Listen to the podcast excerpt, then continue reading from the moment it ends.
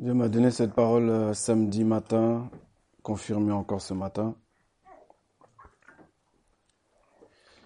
J'ai été prévenu assez tardivement, mais Dieu, lui, il n'est pas en panique. Il peut donner la parole à son serviteur 30 secondes avant, ou même pendant qu'il parle. Il a juste dit, ouvre la bouche et je la remplirai.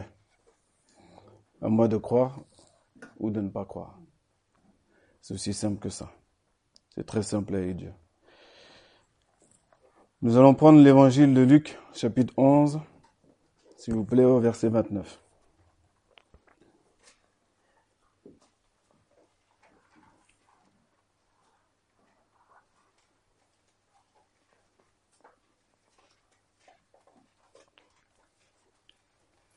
Évangile de Luc au chapitre 11, verset 29. Ceux qui n'ont pas d'épée, vous avez un camarade, une camarade à côté de vous qui en a une, qui en a, vous pouvez lire avec, que chacun partage ce qu'il a. Voilà, qu'on ait bien les yeux fixés sur la parole, s'il vous plaît.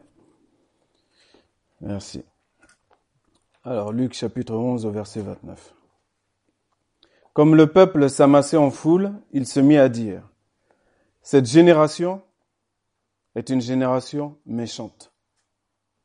C'est Jésus qui parle. Hein. Elle demande un miracle, un signe dans d'autres versions. Il ne lui sera donné d'autre miracle que celui de Jonas. Car de même que Jonas fut un signe pour les Ninivites, de même, le Fils de l'homme en sera un pour cette génération. La reine du Midi se lèvera au jour du jugement avec les hommes de cette génération et les condamnera, parce qu'elle vint des extrémités de la terre pour entendre la sagesse de Salomon. Et voici, il y a ici plus que Salomon. Les hommes de Ninive se lèveront au jour du jugement avec cette génération et la condamneront parce qu'ils se repentirent à la prédication de Jonas. Et voici, il y a ici plus que Jonas. Amen. Donc il sera question de Jésus-Christ, bien entendu. C'est le seul que nous avons à prêcher sans cesse, sans lassitude, sans routine, puisque apparemment il est la tête de l'Église. Et il a bien des inspirations pour communiquer sa parole. Et là, donc, à travers Jonas, donc on voit, on voit, enfin, le signe de Jonas qui a été euh, émis par Jésus. On voit, on est dans un temps où Jésus a fait des, des miracles, il a guéri un démoniaque muet auparavant, euh, il a enseigné, et puis les gens, au fur et à mesure, bah, ils viennent autour de lui, parce qu'il se passe des choses, il y a des foules. La Bible dit, Ma version dit le peuple, d'autres versions vont dire les foules. Donc il y a du monde qui vient. D'accord? Et ce monde qui vient, Jésus l'appelle génération méchante. Ah, on a un problème avec Dieu, ce qui il nous parle toujours en vérité.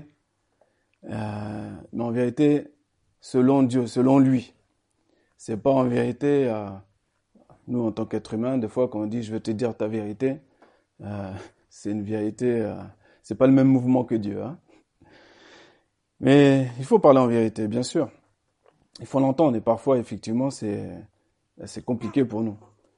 Mais ce qui est vrai est vrai. Ce qui est vrai est vrai. On ne peut rien contre ça. Cette génération est une génération méchante. Elle demande un miracle.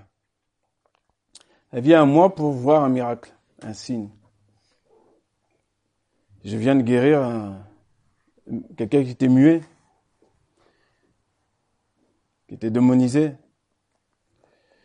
J'enseigne les paroles de sagesse, la bonne nouvelle. Et là, on vient à moi, on me demande un miracle.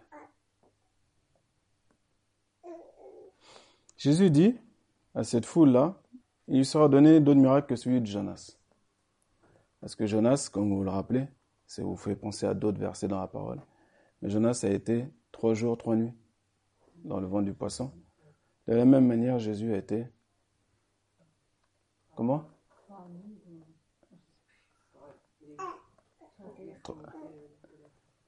Ah. Oui, trois jours, trois nuits. Voilà. C'est ça dont parle Jésus. Il parle de ce signe-là. Il leur sera donné que ça. Jésus, il veut bien nous faire plein de miracles. Il peut tout faire. Dieu peut tout faire. Soyez-en convaincus. D'ailleurs, ici, il y a beaucoup de miraculés. il y a beaucoup de miraculés ici. Et euh, même quand on prie, il faut, qu'on, il faut croire aussi. Hein? Jésus nous dit, demandez, vous recevrez, etc. Mais Jacques nous dira aussi de l'autre côté, puisqu'on a appris, on a été accoutumé à lire la Bible, on a découvert le, Jacques qui nous dit, bah, vous demandez, vous recevez pas, parce que vous demandez pour satisfaire vos propres convoitises. Donc là, du coup, on voit que on a besoin vraiment beaucoup de manger la parole de Dieu pour qu'elle nous renouvelle notre intelligence et qu'elle nous change notre manière de vivre, d'être, pour que lorsqu'on demande, lorsqu'on fait telle ou telle chose, qu'on soit vraiment toujours la, la, la qu'il y ait toujours la bonne motivation, la bonne inspiration. Qu'on soit plus des, quand on était enfant, on raisonnait comme un enfant. Et quand on devient adulte, il en est fini de l'enfant.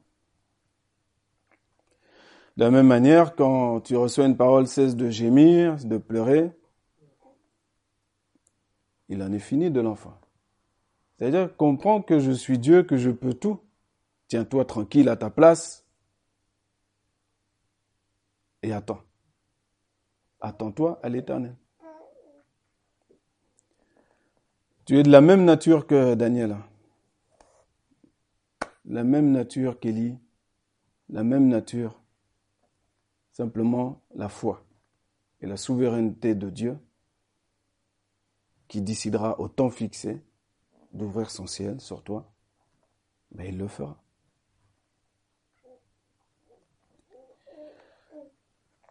Jonas, c'est un homme particulier. On en a entendu des prédications sur Jonas.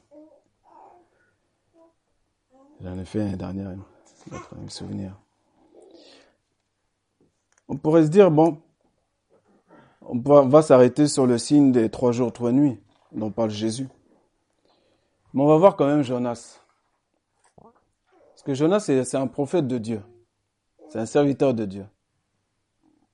C'est pas n'importe qui.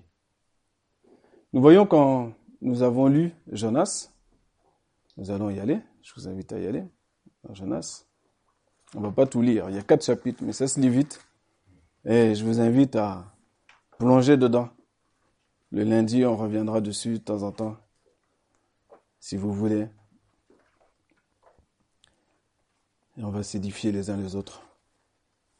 Et vous verrez que Dieu vous inspire, vous éclaire aussi.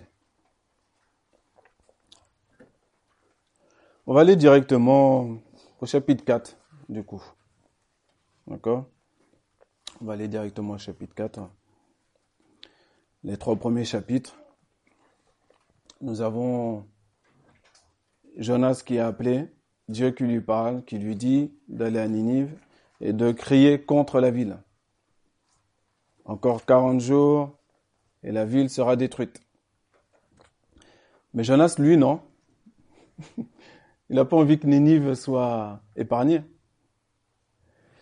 Il s'enfuit à Tarsis, il va sur un bateau, la tempête arrive, on tire le sort, on voit que c'est à cause de Jonas. Je résume, je fais court. Hein. On met Jonas à la mer, la tempête s'apaise. Dieu prépare un grand poisson qui avale Jonas. Dans le poisson, la prière de Jonas est revenue à lui et sa prière est venue auprès de Dieu. Il s'est repenti. Le poisson a été craché, il a été délivré. Il a dit dans sa prière qu'il allait exaucer les vœux de l'Éternel. Donc il va à Ninive. Il obéit. Il y va. Et donc il va prêcher. Il marche dans la ville et il prêche. Mais sa prédication, le fait que Dieu ait mis les mots dans la bouche de Jonas, la prédication de Jonas a un effet que Jonas lui-même n'aurait même pas soupçonné. Le roi, toute la ville, jusqu'aux bêtes, vont jeûner, s'humilier. On pourrait dire c'est extrême. On peut quand même donner un peu, de lait au chat, un peu de, de paille euh, aux vaches. Mais c'est pour t'expliquer que simplement la, la prédication, la parole de Dieu a vraiment touché le cœur, parce que ça vient de Dieu. Ça a touché le cœur des habitants. Et donc, le roi voulait sauver tout le monde. Il a dit peut-être que Dieu va se repentir et qu'il va revenir sur sa voie, revenir du, de sa colère. Et c'est ce qui a été fait. Alors là, nous avons commencé à lire chapitre 4.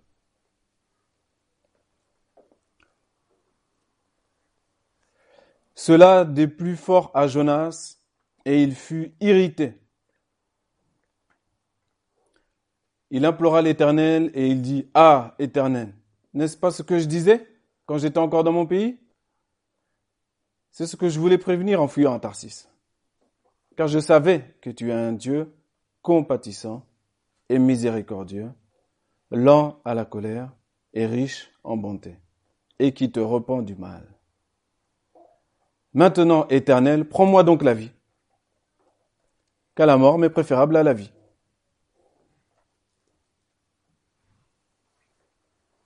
Nous avons ici un prophète de Dieu qui connaît Dieu et qui a très bien parlé au verset 2 quand il dit Je savais que tu es un Dieu compatissant, miséricordieux, lent à la colère et riche en bonté et qui te repent du mal. Ça vous rappelle pas Dieu passant devant Moïse? Moïse veut voir la gloire de Dieu. Et comment Dieu se présente à Moïse? Quand Dieu ouvre la bouche, il lui répète la même chose que Jonas vient de dénoncer. Voilà comment Dieu se présente. Se fait découvrir un peu plus ce qu'il est, son essence même, la, la sève qui est à l'intérieur de Dieu, sa motivation, ce qui le fait être. Heureusement pour nous, puisque sinon nous ne serions même pas ici. Hein. Il faut que ce soit très clair dans nos esprits. C'est la raison pour laquelle nous avons, si tu te poses des questions des fois, ou si tu as des nouvelles personnes qui viennent et qui nous voient chanter, adorer de tout notre cœur, et peut-être ils pourraient te demander, mais qu'est-ce qu'ils sont en train de faire? Qu'est-ce qui se passe? Bah, Ils aiment juste Jésus, tu lui diras. Et pourquoi?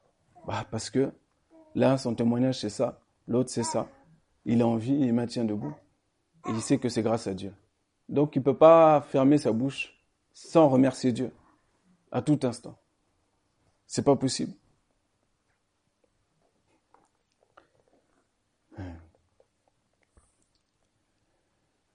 Donc Jonas, c'est un homme de Dieu. Il veut maintenant mourir. La mort est préférable à la vie.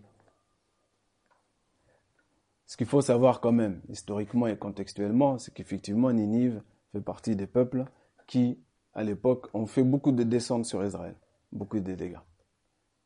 D'accord? Un temps de paix, un temps de guerre, un temps de paix, un temps de guerre. Et Jonas, bah, il est, c'est ses ennemis. Pour lui, c'est ses ennemis. Et il veut que Dieu les détruisent. Effectivement, il y a des temps où Dieu effectue sa justice en action. Et parfois, tu as des îles qui sont submergées, qui n'existent plus, balayées. Parfois, tu as des tremblements de terre et tout un quartier est sous la terre. Femmes, enfants, chiens, chats. Et on cherche des causes scientifiques. Effectivement, parfois, tu as des avertissements de Dieu sur toute la surface du globe. Mais c'est pas ce que Dieu veut. On a juste un problème, c'est que Dieu est Dieu. Il a déjà parlé. Il y a un jour de colère qui est réservé. Il existe, tout comme il existait pour Ninive. Dieu le sait, Donc Dieu veut sauver Ninive.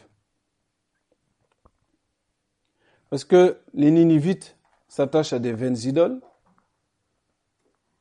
J'espère que toi tu t'attaches à aucune vaine idole, ni même aucune superstition, quelle qu'elle soit. J'espère que dans la rue, quand tu marches, s'il y a une échelle de travailleur, tu n'hésites pas. C'est un exemple. Hein. N'hésite pas à passer en dessous parce que c'est le chemin le plus court. Ou tu vas aller sur l'autre côté, faire un grand détour. Toutes sortes de superstitions, d'objets bizarres, si tu en as encore chez toi, pour qui c'est censé, sont censés te protéger, tu peux déjà jeter tout ça. Ça devrait déjà être fait en réalité. Si c'est pas encore à ta connaissance, aujourd'hui ça l'est.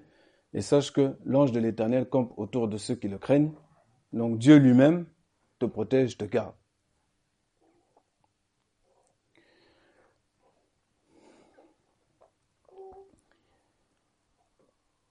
Jonas veut mourir. Dieu va lui répondre, on va continuer la suite. On va poursuivre, on va venir au, point que je veux vraiment faire émerger ce matin avant de terminer. Alors, verset 4. Jonas 4, verset 4. L'Éternel répondit, Fais-tu bien de t'irriter? Et Jonas sortit de la ville et s'assit à l'orient de la ville. Là, il se fit une cabane et tint à l'ombre, jusqu'à ce qu'il vit ce qui arriverait dans la ville. Il a encore un petit espoir au, cas où Dieu voudrait quand même détruire un, bout de ville, une moitié de ville. Je pas. Pourquoi faire une cabane et attendre et regarder la ville? Dieu s'est repenti. Et il le sait, il l'a dit même. D'accord? Jonas lui-même a dit, au verset 2, que Dieu est compatissant, miséricordieux, lent à la colère, riche en bonté. Et il se repent du mal. Et il voit Dieu qu'il n'a pas fait. Mais on va se faire quand même une cabane.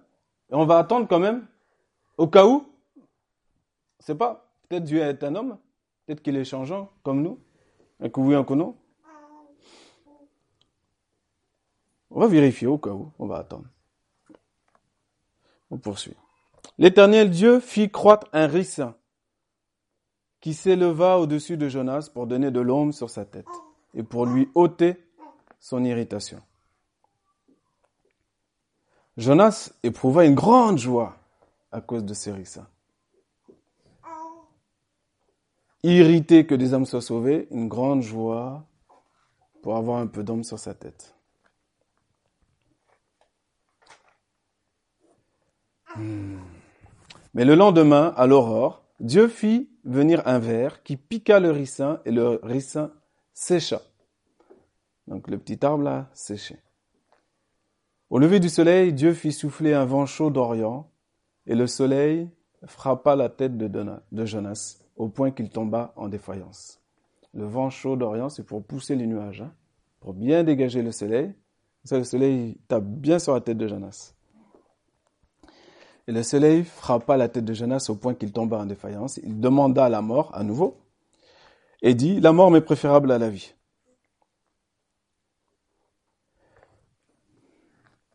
Pourrait se dire, bon, tu as été capable de te faire une cabane. Tu as un endroit. Personne t'a demandé de rester ici à cet endroit 100 000 ans. Hein. Il y a une ville ici devant toi. Il y avoir des portiques, il y a des maisons, des petites ruelles. Il y a moyen de se mettre sous l'ombre. On s'y met pas. Parfois, c'est, ça nous ressemble aussi. Hein. Hmm. On sait où est l'ombre, on sait où est le repos, et on reste dans notre position là. On préfère cuire sur place. On va poursuivre. Dieu dit à Jonas, fais-tu bien de t'irriter? Encore une fois, à cause du ricin. Il répondit, je fais bien de m'irriter jusqu'à la mort. Et l'Éternel dit, tu as pitié du ricin, qui ne t'a coûté aucune peine, et que tu n'as pas fait croître, qui est né dans une nuit, et qui a péri dans une nuit. Et moi, je n'aurai pas pitié de Ninive, la grande ville, dans laquelle se trouvent plus de cent vingt mille hommes, qui ne savent pas distinguer leur droite de leur gauche, et des animaux en grand nombre. Une fois, on m'a posé la question si Dieu aimait les animaux. Qu'est-ce qu'il a vu des animaux? Dieu, Dieu, tout ce qu'il a créé, il a l'œil dessus. Sachez-le bien. Donc on voit encore une fois la pédagogie de Dieu dans cette histoire-là, tout comme on l'avait vu avec Simon le pharisien. Vous vous rappelez? Quelle parole et quelle attitude a eu Jésus vis-à-vis de Simon le pharisien? Parce que dans sa nature divine, dans ce qu'il est, c'est comme ça qu'il agit. Et Dieu, dans ce qu'il est, il a aucune envie de tuer 120 000 hommes. Il a aucune envie de tuer 120 000 hommes. Mais de l'autre côté, c'est Dieu, il a parlé, ce jour de colère, et là, préparé. Donc en entendant, l'Église, qu'est-ce qu'elle doit faire? Elle doit prêcher. Prêcher. Là où tu es au travail, c'est-à-dire c'est annoncer la bonne nouvelle. Au travail, dans la rue, partout. Prends pas le mot prêcher euh, plus haut qu'il ne faut. Mais prêcher, c'est prêcher la parole de Dieu. Prêcher la bonne nouvelle de l'évangile. C'est une bonne nouvelle. Je t'annonce une bonne nouvelle. Si tu te repens, si tu te détournes de tes mauvaises voies, tu seras sauvé du jour de la colère. Il ne faut pas oublier ce jour de colère non plus. Il ne faut pas que qu'on annonce seulement une moitié de message. Maintenant, sachant ça, ok, c'est bien. Et que je sache que si Dieu parce qu'imaginons, là, j'ai pris ce matin une instruction de plus. D'accord Ou un petit réveil de plus. Me dire, oui, c'est vrai, Dieu est bon, rend la colère, prêchant bonté, etc. Oui, c'est vrai, il faut se réveiller, il faut annoncer l'évangile. Oui, c'est vrai. Ok, je suis réveillé, c'est bien, c'est très bien. C'est une bonne chose. Maintenant, j'ai aussi le droit, et c'est là le point que je voulais revenir. Et pourquoi Jésus, des fois, quand tu lui demandes l'heure, il te fait la météo, c'est pas pour rien. Tu vois dans ton cœur, lui, ce qu'il y a. Tu viens vers lui, tu demandes un signe. Lui, il te parle de Jonas. Il t'enseigne, il t'instruit. Il te répond autrement. Dominique a parlé ce matin aussi par rapport à ça, euh, quand tu as parlé de la réponse de Dieu, quand on demande à Dieu, euh, qu'on s'attende à ce qu'il réponde comme lui veut. Euh, l'idée, c'était un peu ça. Jonas, enfin, nous avons le droit d'être comme Dieu. Oh. Oui, tu peux être comme Dieu. Est-ce que tu sais ça? Jonas a le droit aussi d'être comme Dieu s'il veut. Tel il est, dira Jean, tel nous sommes aussi dans le monde. Est-ce que c'est une parole d'un fanfaron? Est-ce que c'est une parole d'un fanfare? Est-ce que c'est euh, d'un vantard? Est-ce que c'est une, parole euh, dite comme ça dans le vent au hasard? Non. Tel il est. Tel nous sommes, nous aussi, dans le monde. Ça, c'est Jean. Maintenant, il y a Paul, il dit, soyez mes imitateurs, comme je le suis moi-même de Christ. Si tu et un imitateur de Christ, en toi, la sève qui va couler en toi, ce qui va te faire bouger, motiver. Même quand tu prêches, même quand tu as une édification, une exhortation à faire, c'est ce qui est en toi. Il est important que ce soit la nature de Dieu en toi. C'est ce que je veux te dire. C'est que ce soit vraiment Dieu qui te fasse bouger. Et que tu te rappelles que parce que dire des choses vraies et justes, c'est une bonne chose. Mais maintenant, refléter ces choses vraies et justes, c'est ça dont nous avons tous besoin. On pourrait dire service accompli. Jonas a, a eu son service accompli. Prédication extraordinaire. 120 000 âmes. Jeunes. Les hommes, les bêtes. Extraordinaire. 120 000. C'est bon, il peut rentrer. Mais en lui, il a l'instruction, il sait que Dieu est comme ça. Mais en lui, lui n'est pas lent à la colère, compatissant, miséricordieux, riche en bonté, et qui se répond du mal. C'est pas en lui. Si c'est en lui, on se cale tout de suite sur le mouvement de Dieu. Le Saint-Esprit te conduit. Quand Paul te dit, mettez-vous en colère, ne péchez pas. Il sait qu'on a des occasions, on va se mettre en colère. Mais il te dit, ne péchez pas. Ne péchez pas. Sinon, on nous dit ce matin, tu viens à moi, peut-être tu veux, ou tu es venu par un miracle, ou pour un miracle, et c'est très bien. Soit ça a été fait, soit ce sera fait, soit c'est fait maintenant. Mais le Seigneur veut t'amener plus loin. Il veut aussi te dire que euh, comme pour les hein, c'est la repentance. Tu te détournes de tes, mauvaises voies. Quelles sont les mauvaises voies? Si quelqu'un veut connaître quelles sont les mauvaises voies, ben, il faut qu'il connaisse Dieu de plus en plus. Comment? À travers sa parole. Gratuitement. Chaque jour, c'est disponible gratuitement. Et au fur et à mesure, dans la parole, on va pas voir ce qu'il faut faire, ce qu'il ne faut pas faire. On va voir plus que ça. On va voir Dieu lui-même. Et naturellement, on va tellement l'aimer par rapport à l'œuvre qu'on va voir là-dedans, qu'on va se caler. Quand il va te dire pardonne, tu vas pardonner. Quand il va te dire bénis, tu vas bénir. Tu seras calé sur le même mouvement. Quand il va te dire va à Ninive, ok j'y vais, il y en a 120 000, il faut qu'on aille les sauver absolument. J'y vais. Tu seras, comme ça. Dieu sera en toi. Tu vas participer pleinement à la nature divine de Dieu. Et ça, ça c'est notre objectif, c'est mon objectif. En tout cas, on n'est pas arrivé, mais le Seigneur travaille en nous, jour après jour, pour que ce soit arrivé. C'est beaucoup plus facile d'aller très très vite en savoir, en connaissance, je vous le dis, hein,